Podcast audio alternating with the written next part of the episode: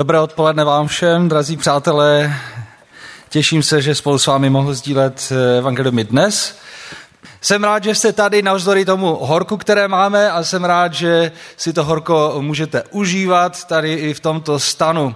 Eh, když jsem eh, tak nějak přemýšlel o tom, že to počasí dneska bude takové, tak se mi připomněl jeden článek, který řešil nebo popisoval osm kreativních způsobů, jak se lidé chladili v dobách, kdy ještě nebyla klimatizace.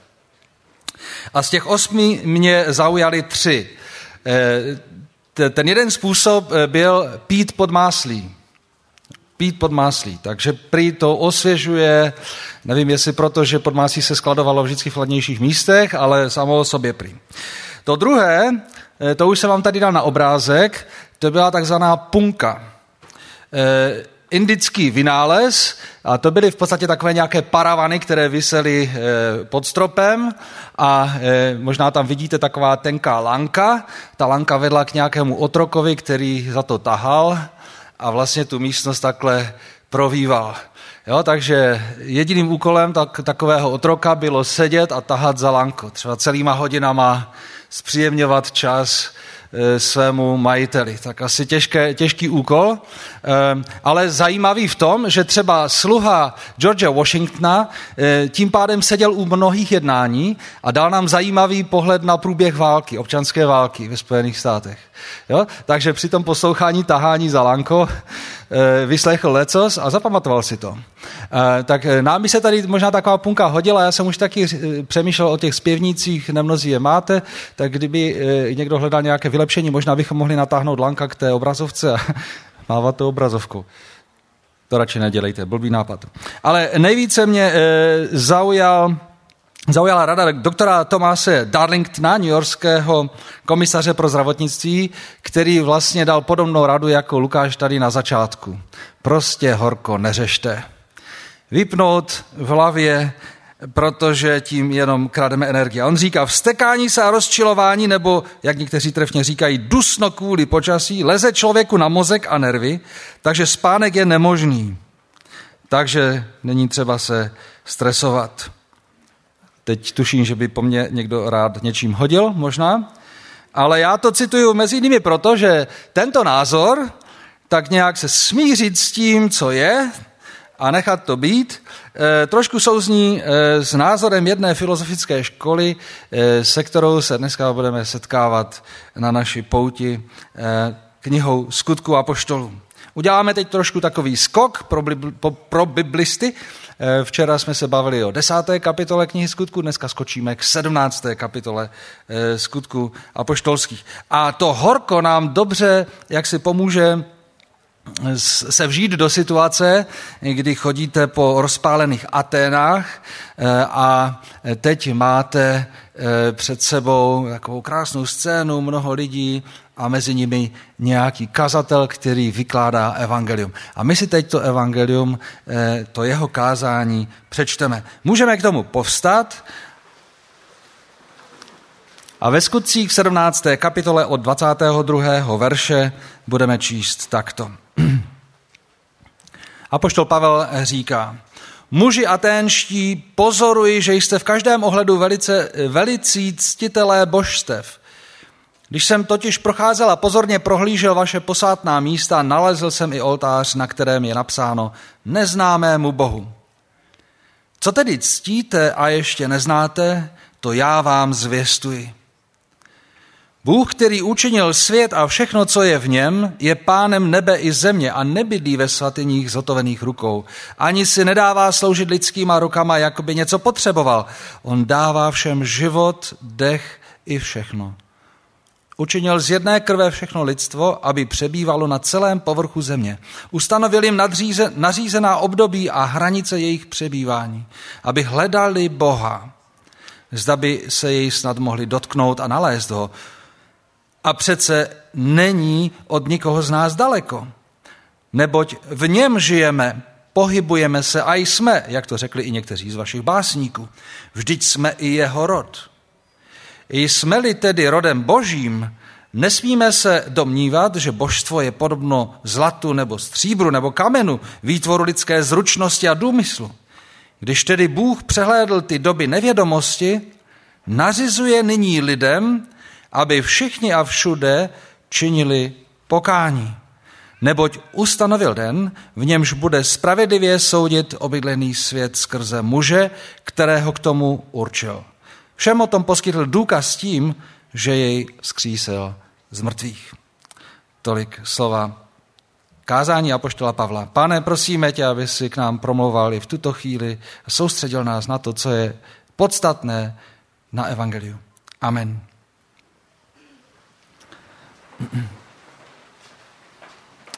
Dnešní téma je více než eh, spiritualita, věda a umění.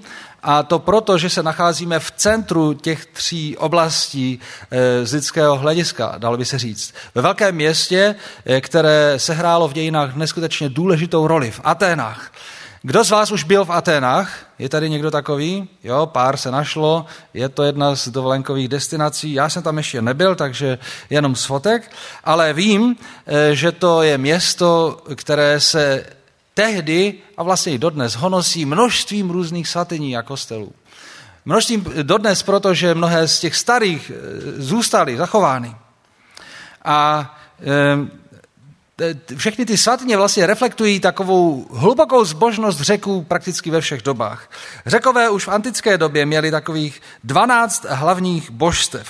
Ale kromě toho věřili ve spousty dalších bohů. Jejich náboženství bylo typicky politeistické, jak se říká. Vyznávali mnohé bohy. Věřili také v různé polobožské a, a jiné duchovní bytosti a uctívali je.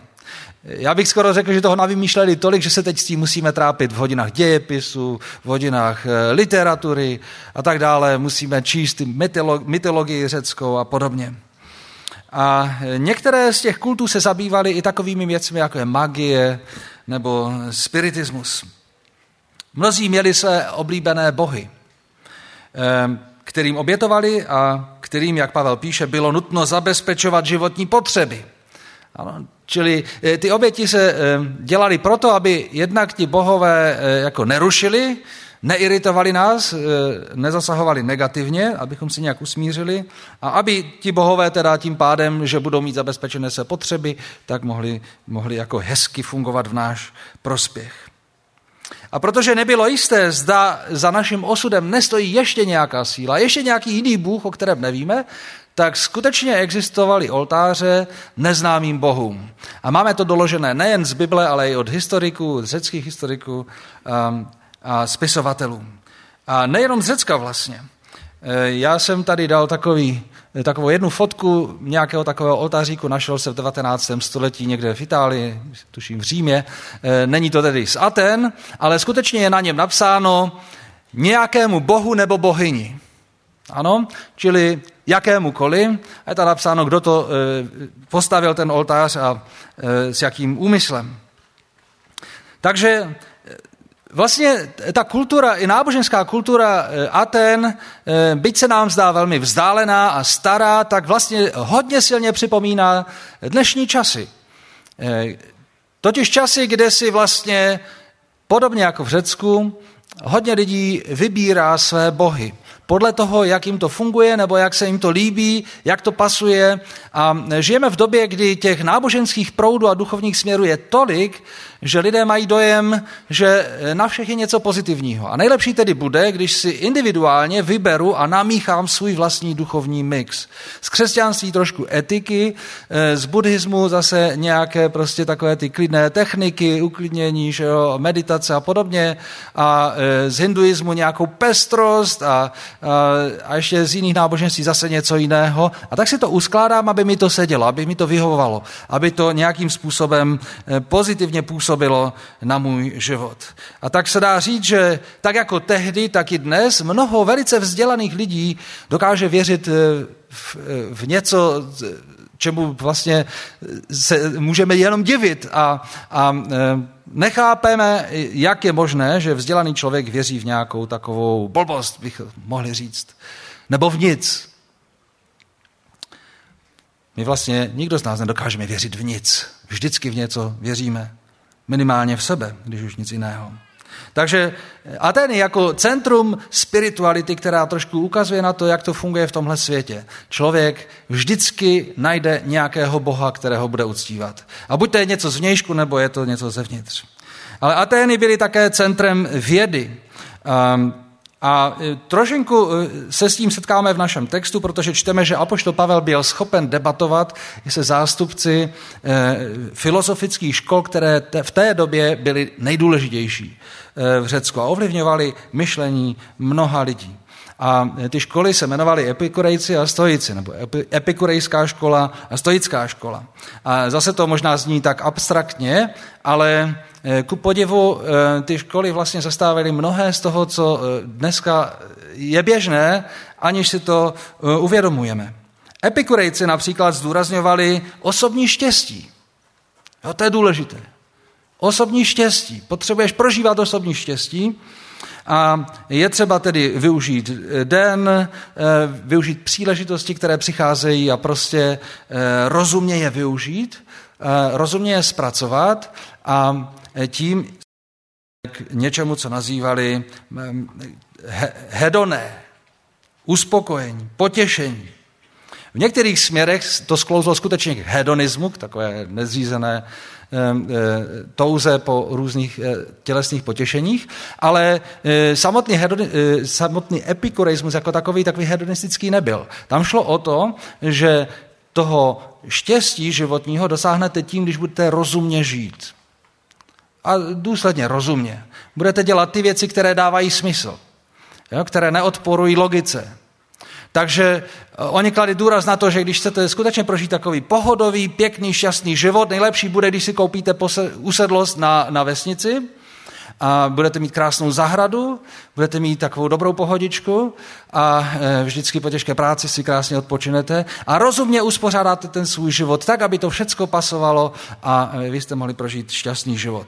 Bohové sice možná existují, ale nemají na nás vliv. V každém případě Epikurejec se snaží o to, aby se osvobodil od strachu od božstev a žil nezávisle, spokojeně. Prostě někde tam jsou, ale ne, nemají na nás vliv. A když tedy Epikurejec zemře, tak vlastně se ty atomy jenom rozletí a nic není. Tak život nějak skončí. Poznáváte v tom myšlení dnešních dnů? Hodně podobné. Samozřejmě, že epikureismus je mnohem hlubší a najdeme tam mnohé ještě další filozofické myšlenky, ale na to nemáme dnes čas a já ani schopnosti, byť jsem jak si se, se otřel o akademickou půdu, ale to určitě není moje, moje eh, velká záliba filozofie. Ale ty myšlenky tam jsou. Podobně stoici. Stoici, eh, ti se v mnohem sodovali, ale některé důrazy měly trošku, trošku jiné.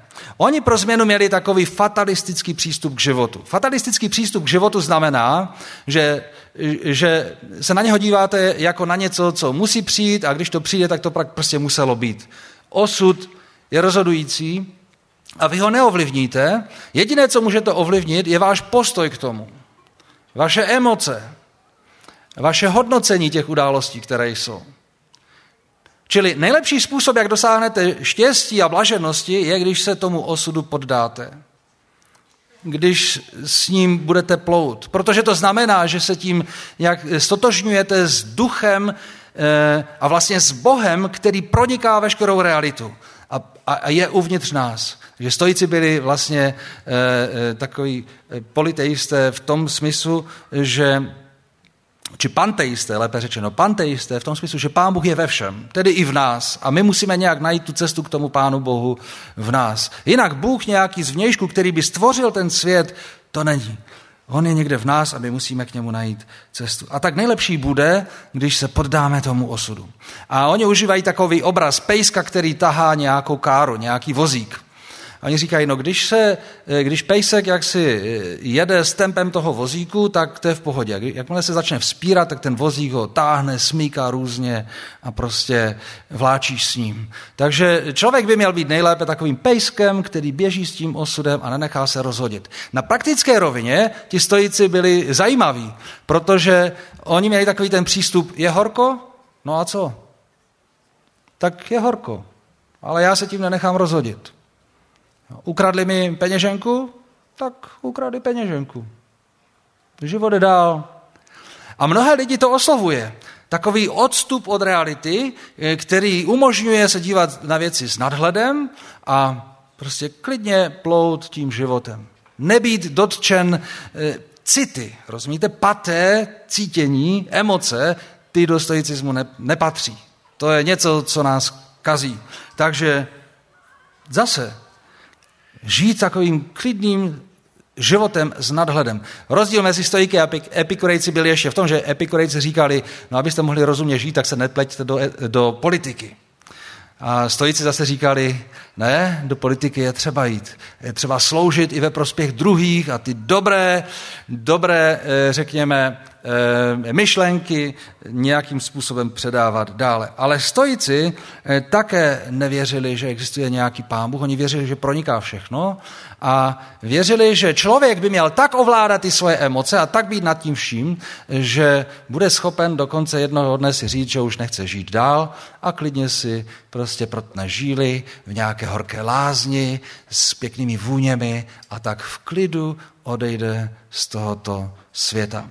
Mezi velké stojky patřil Seneca, třeba velký filozof, nebo Marcus Aurelius, císař. E, a taky tak skončili. A zase se můžeme ptát, co z toho poznáváme i v dnešním světě. Kdy člověk chce mít jakousi kontrolu nad vším a prožívat šťastný život. Vzpomínáte si na rady doktora Darlingtona? Ty zněly hodně stoicky, ale zajímavé je, že dnes je stoicismus zase v kurzu v podobě takzvaného moderního stoicismu. Narazil se na nabídku kurzu, eh, ten se jmenoval Stoický trénink všímavosti a odolnosti, anglicky se to řekne Stoic Mindfulness and Resilience Training, a pobavila mě ta zkratka toho, smrt. Zkratka byla smrt v angličtině sice, ale stejně nám to znělo, zní dobře v češtině. Tak to je oblast, řekněme, vědy. Mohli bychom mluvit ještě o dalších oblastech vědy, jako o matematice a dalších, eh, ze kterých dodnes čerpáme díky řekům. Ale pojďme dál. Ateny byly také centrem umění. A to proto, že to, ta zbožnost a ten jejich politeismus je vedl také ke kreativitě a díky té lidské zručnosti a důmyslu, jak čteme u slov eh, Apoštola Pavla, eh, je to vedlo také eh, k různým způsobům vyjádření umění. A dodnes tedy studenti umění a architektury a literatury, dramatu prostě nemohou pominout tu dobu Řecka. A Atény tam budou zabírat velice důležité místo. Stejně jako v matematice a fyzice se neobejdeme bez Pythagorovy věty a Archimedovy věty, tak i bez toho uměleckého vkladu Řecka se neobejdeme. A teď otázka zní, v tom světě plném různých náboženství, různých světonázorů, v tom světě různých filozofií a vědeckých přístupů, které třeba i ignorují nějakou myšlenku Boha, v tom světě krásy a umění, jaké místo tam má evangelium o Ježíši Kristu? Má tam vůbec co vnést? Může tam něco přinést? Mění něco? Máme mezi sebou určitě i mnoho studentů a e, vy často studujete ve velkých městech, v takových Aténách dnešní doby. Jaké to je, když přijdete do velkého města a najednou objevujete úplně jiný svět, nové myšlenky, nové nápady, jiné životní styly, e, všecko vypadá najednou e, možná jinak. Jaký smysl tam má věřit v nějakého Ježíše Krista? Nechvěje se náhodou občas naše víra? Protože nám přijde možná starobila, nebo možná nějaká mírně překonaná, nebo omezená v něčem a podobně. Tak eh, rád bych vás dnes povzbudil k tomu, že mm, to skutečně smysl má. Eh, nejenom proto, že to říkám já, ale protože to říká slovo Boží a protože to tím stojí nějaká realita. Protože když si vymyslíte vlastní náboženství a vybírete, vyberete si ho tu z vědy, tu z náboženství a tu z nějaké filozofie a tak dále, poskládáte si to tak, jakou můžete mít jistotu, že to bude pravdivé. Že to není jenom nějaký výmysl. Jak to budete vědět? Mě zaujala reakce Apoštola Pavla na tuhle situaci. Apoštol Pavel Eh, po včerejší evangelizaci mi někdo řekl, no konečně vím, jak vypadal Cornelius. Jo. Tak eh, chtěl jsem to komentovat slovy, že jsme si ho vyfotili s Lukášem, když jsme byli v Izraeli, ale Neberte to moc vážně, to byl jenom vtip. Tak dneska tady máme vyobrazení apoštola Pavla, jak se ho představoval pan Nitra Řezbář, který eh, vyzdobil náš kostel v Českém Těšině. Eh, tak to je takový apoštol Pavel zasmušilý a možná trošku, trošku reflektuje eh, tu náladu, kterou tehdy měl, když se procházel Aténami. A on, když se procházel Aténami, tak čteme eh, ve skutcích takové slovo, že Pavel byl v duchu rozrušen, nebo v jiných překladech znechucen, nebo naštván, podrážděn pohledem na město oddané modloslužbě. On celou tu krásu vědy, filozofie a náboženství vnímá duchovníma očima a říká, to je modloslužba. To je něco, co oslavuje člověka a cizí bohy a ne živého Boha. Slovo pro znechucení je tady zajímavé, protože Pavel sám stejné slovo používá, když používá, co je to láska a říká, že taková láska nemá být. Láska se nedá vydráždit.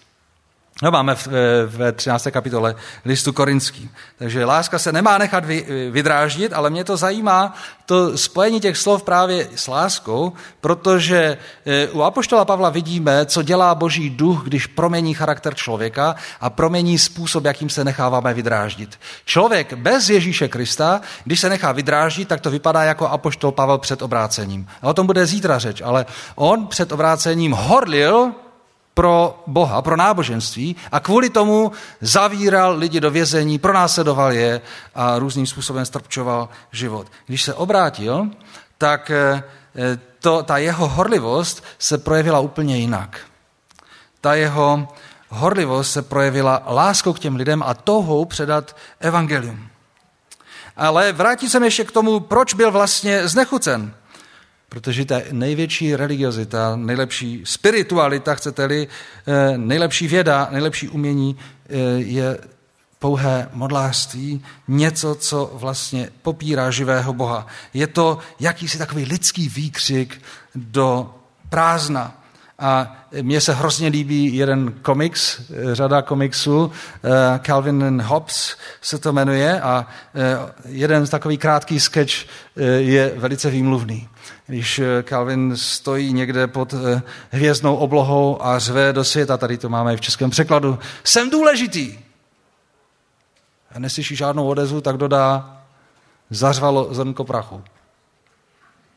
Zařvalo zrnko prachu. Tak tak někdy vypadají ty lidské snahy, lidské budování, náboženství, vědy, eh, umění, řveme do eh, tohoto světa, jak jsme důležití. Potřebujeme se nějak zviditelnit, potřebujeme ukázat tomu světu, jak to je, eh, jak jsme důležití. Ale je to do prázdna. Pavel se tím nechal inspirovat, aby kázal tím horlivěji evangelium. A e, tak čteme e, ve skutcích, že navštěvoval různá místa, kde vyprávěl o Ježíši Kristu. Nevím, jestli jste e, už e, ten příběh četli, já jsem nečetl ten úvod, snažím se ho teď převyprávět, e, ale někteří z vás to možná budou znát, že kázal evangelium v synagogách. Kdo se schází v synagogách? Mladěši, víte, kdo se schází v synagogách? No židé, ano. Díky moc, ano, židé se tam schází, že? Případně ti, kteří se k židovství chtějí připojit. Tak čteme, že nejprve vždycky začal v synagogách. Když Pavel kázal, začal v synagoze u svých, jo? ale potom šel dál. Potom šel na Agoru. Co to je Agora? Kdo víte? Náměstí, výborně, to znáte asi z filozofie nebo z dějin, že? Nebo je to nějaký řek?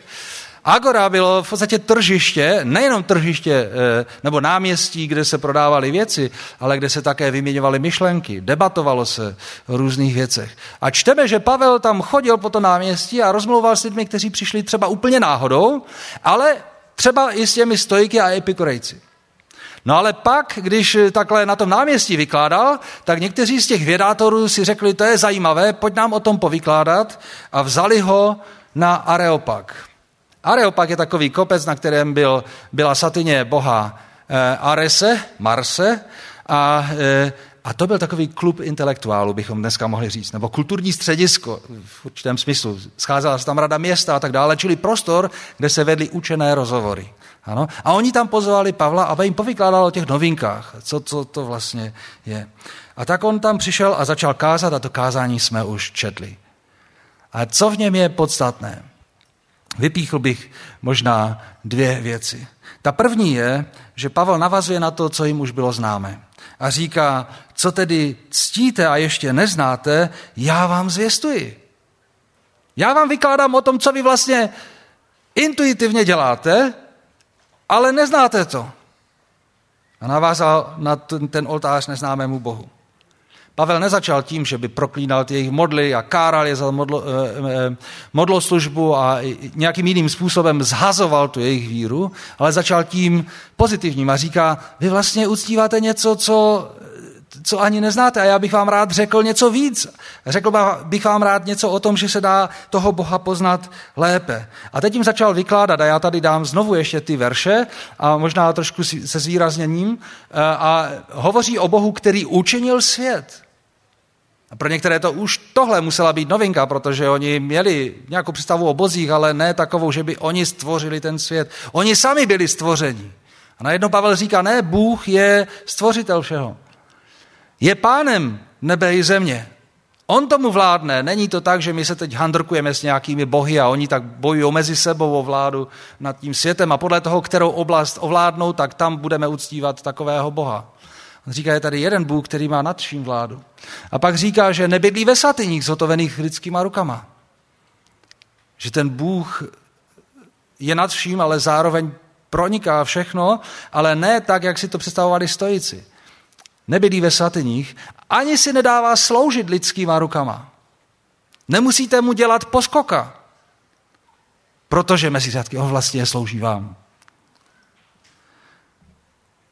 A to všecko, aby hledali Boha. Zda by snad mohli dotknout, nalézt, to přece není daleko od nikoho z nás. A tam cituje řecké básníky. 300 let tomu zapsali tahle slova. Básníci Arad a Kleant. Dokonce to máme doložené. A on využívá ta jejich slova, aby ilustroval význam Evangelia. Používá si je. V synagoze by citoval více starý zákon, ale u filozofů citoval básníky, řecké básníky. Takže měl cit pro tu kulturu. A to potřebujeme taky, abychom věděli, komu jak zestovat. Ale když se vrátím té hlavní myšlence, to první, co on říká, je, že existuje nějaký Bůh a dá se poznat. Teoreticky, kdybyste dobře pozorovali tuhle přírodu a tenhle svět, mohli byste ho poznat. A tím vlastně začíná eh, takovým přístupem, které můžeme nazvat eh, všeobecné zjevení. Eh, to, že každý člověk nějak vnímá, že je něco nad námi, to, že se Pán Bůh zjevuje v přírodě a tak dále. Komenský to nazval, že se o Bohu učíme z knihy přírody a z knihy rozumu, tak Pavel říká, ano, je to tak, ale já vám chci říct ještě něco víc. Protože z té knihy přírody a knihy rozumu nevyčteme úplně všechno, protože už jsme tak jakoby postižení hříchem a zlem. To Pavel rovnou neříká, aspoň to nemáme zapsáno, ale určitě by to takhle vysvětloval. Protože teoreticky bychom možná Boha poznat mohli, ale jsme tak zatíženi hříchem, tak daleko od Boha, že to náš rozum nebere. A Pavel říká, Pán Bůh přehlédl doby nevědomosti, kdy jste nevěděli, kdy jste ho nějak intuitivně hledali, ale, ale eh, bylo to pro vás nedosažitelné, tak dneska vám ten Pán Bůh říká, čiňte pokání. Čiňte pokání. Změňte svůj život. A dnešní slovo, moje slovo pro nás je znovu připomenutí toho, že potřebujeme činit pokání. Třeba ty, který studuješ ve velkém městě, jsi daleko od rodiny a teď si žiješ svým životem. Eh, protože ti to přijde zajímavější. Konečně vylítl z hnízda a žije si po svém.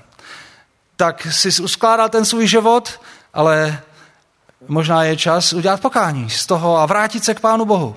K živému Bohu, nejenom k tému tvému uskládanému.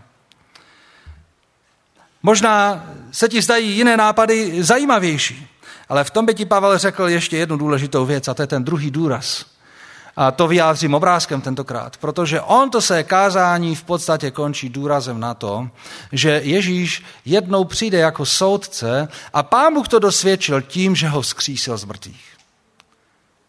Pavel říká, ta realita toho, v co věřím já, realita živého Boha je postavená na to, že vzkřísil Krista. Kristus je živý. A proto je důležité obrátit se k Bohu, přijmout jeho milost. Cesta k poznání Boha vede skrze pokání, čili uznání boží svrchovanosti a svatosti a milosti a víru v živého Ježíše. Nevede skrze ještě hlubší a bohatší, košatější filozofii. Nevede skrze lepší, hlubší umění.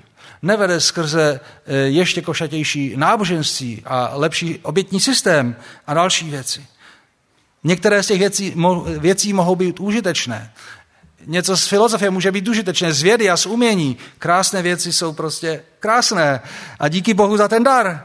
Ale k Bohu se potřebujeme dostat a můžeme dostat jedině tím, když přijímáme živého Ježíše Krista.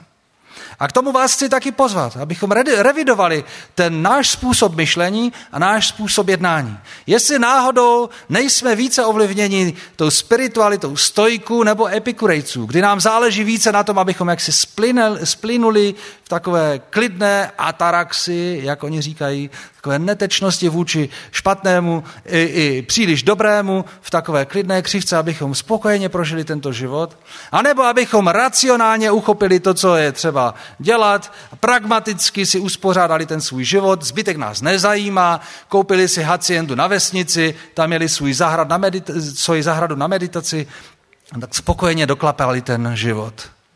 Jestli tohle je tvůj životní přístup, prožít tento život šťastně a krásně a ještě za zvuku krásných melodií odejít z tohoto světa, tak to je trošku málo. Pavel říká, že Kristus dává víc. Dává víc než to náboženství, dává víc než jaká, jakási obecná spiritualita, ať už vyznává Boha nebo nevyznává Boha, dává víc než dává věda, eh, dává víc než umění.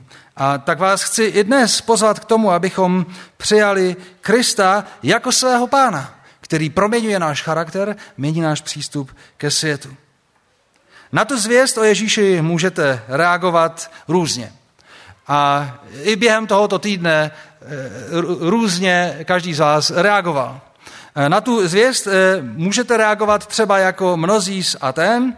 O nich čteme na konci této kapitoly, že jakmile uslyšeli o skříšení z mrtvých, ten je poslední bod Pavlova kázání, tak si řekli, to nám nestojí za to, to je směšné. A další řekli, poslechneme si tě o tom ještě jindy. Dobře, jestli takto vnímáš věci a říkáš si, dobře, příště, tak já ti řeknu ano, přijď zítra. Ale to už bude naposledy v tomto týdnu tady na Xcampu, takže příležitostí není moc, tak tě chci pozvat i dnes. Zítra může být pozdě. Ale než to odložíš na zítra, chci ti říct ještě jednu věc. Že jsou tři otázky, na které si každý musí odpovědět v životě. Každý, bez ohledu na to, jestli je věřící nebo ne. Musíme si odpovědět na otázku, kdo jsem, proč tu jsem a kam směřuji. Jaká bude tvoje odpověď na to? Kdo jsem, proč tu jsem a kam směřuji? Jak to bude ve tvém případě? Kdo jsem? Kdo jsi? A proč tu jsi? Jaký smysl to má, že tu jsi? Já nebudu odpovídat za tebe. Já ti jenom ukážu, jak odpověděl apoštol Pavel a jak odpovídá Bible. Když říká a zve ke Kristu, staň se mým dítětem.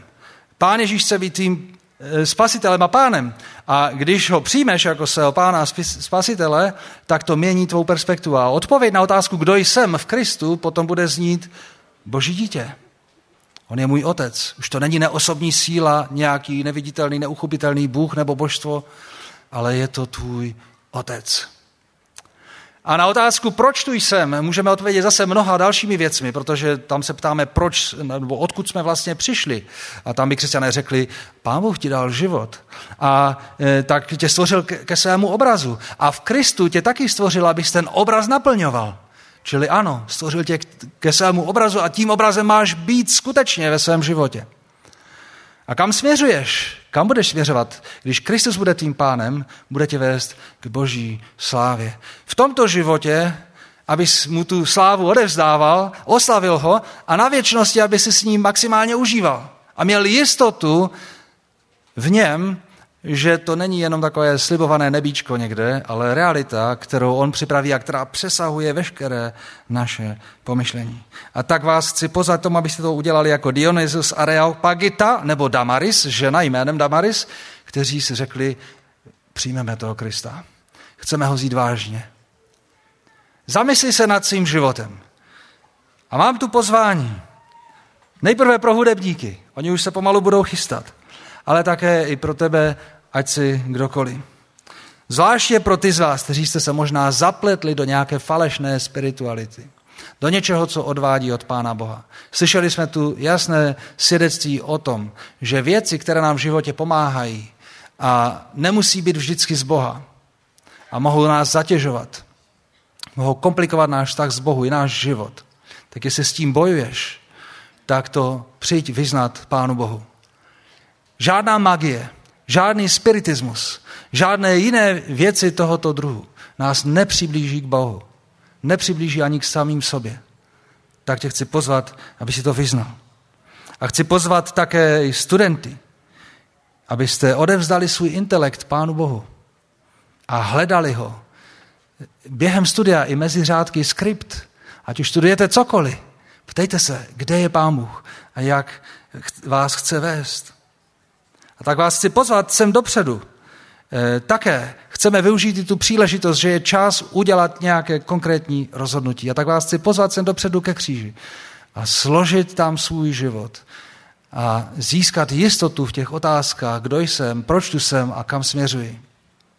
Chci pozvat také zvláště dnes i s ohledem na to téma i ty z vás, kteří máte umělecké sklony. A umělci jsou někdy považováni pardon, za takové hedonisty. Jo? To jsou takový ti, rozumíte, žijí takový, mají svůj životní styl a tam se jakoby dovoluje všecko možné, protože můza políbila. Eh, chci eh, Pánu Bohu vzdát chválu za to, že dal lidem dar kreativity, ale chci vás pozvat, abyste ho odevzdali Pánu Bohu, aby se ten dar kreativity nestal prokletím a svodem a modloslužbou. Pojďme zaspívat tu známou píseň, doufám, že už nyní známou pro mnohé z vás, píseň odevzdání. Postavme se k tomu a společně ji s radostí zaspívejme v takovém odevzdání. A chci vás pozvat, abyste nečekali dlouho, Víte, že nebudu opakovat výzvy dále, ale chci vás ještě jednou z tohoto místa pozvat, abyste během této písně přišli sem dopředu. A chci pozvat i duchovní poradce, protože oni často stáli tam nějak za rohem a možná jste neměli jistotu, kdo, kdo se s vámi chce aspoň modlit. Přijďte sem dopředu, odevzdejte svůj život Pánu Ježíši Kristu aby naše jistota v tomto světě nemusela stát na nějakém vágním náboženství, které jsme si vymysleli sami.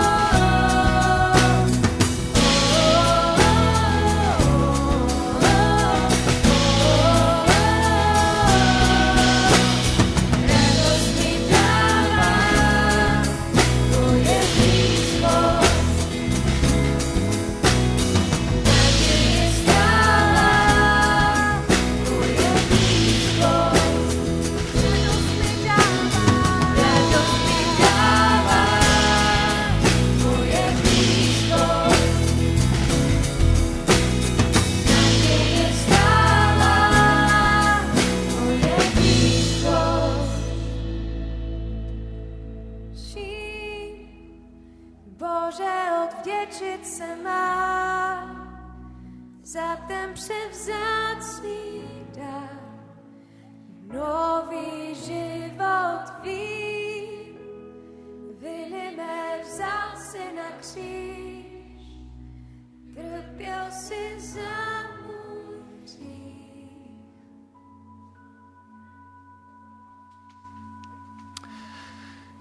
Před modlitbou ještě jednou chci krátce pozvat ty z vás, kteří máte nejistotu v srdci a chcete svůj život eh, řešit před Pánem Bohem anebo řešit jiné problémy, které se vás dotýkají, které vás trápí.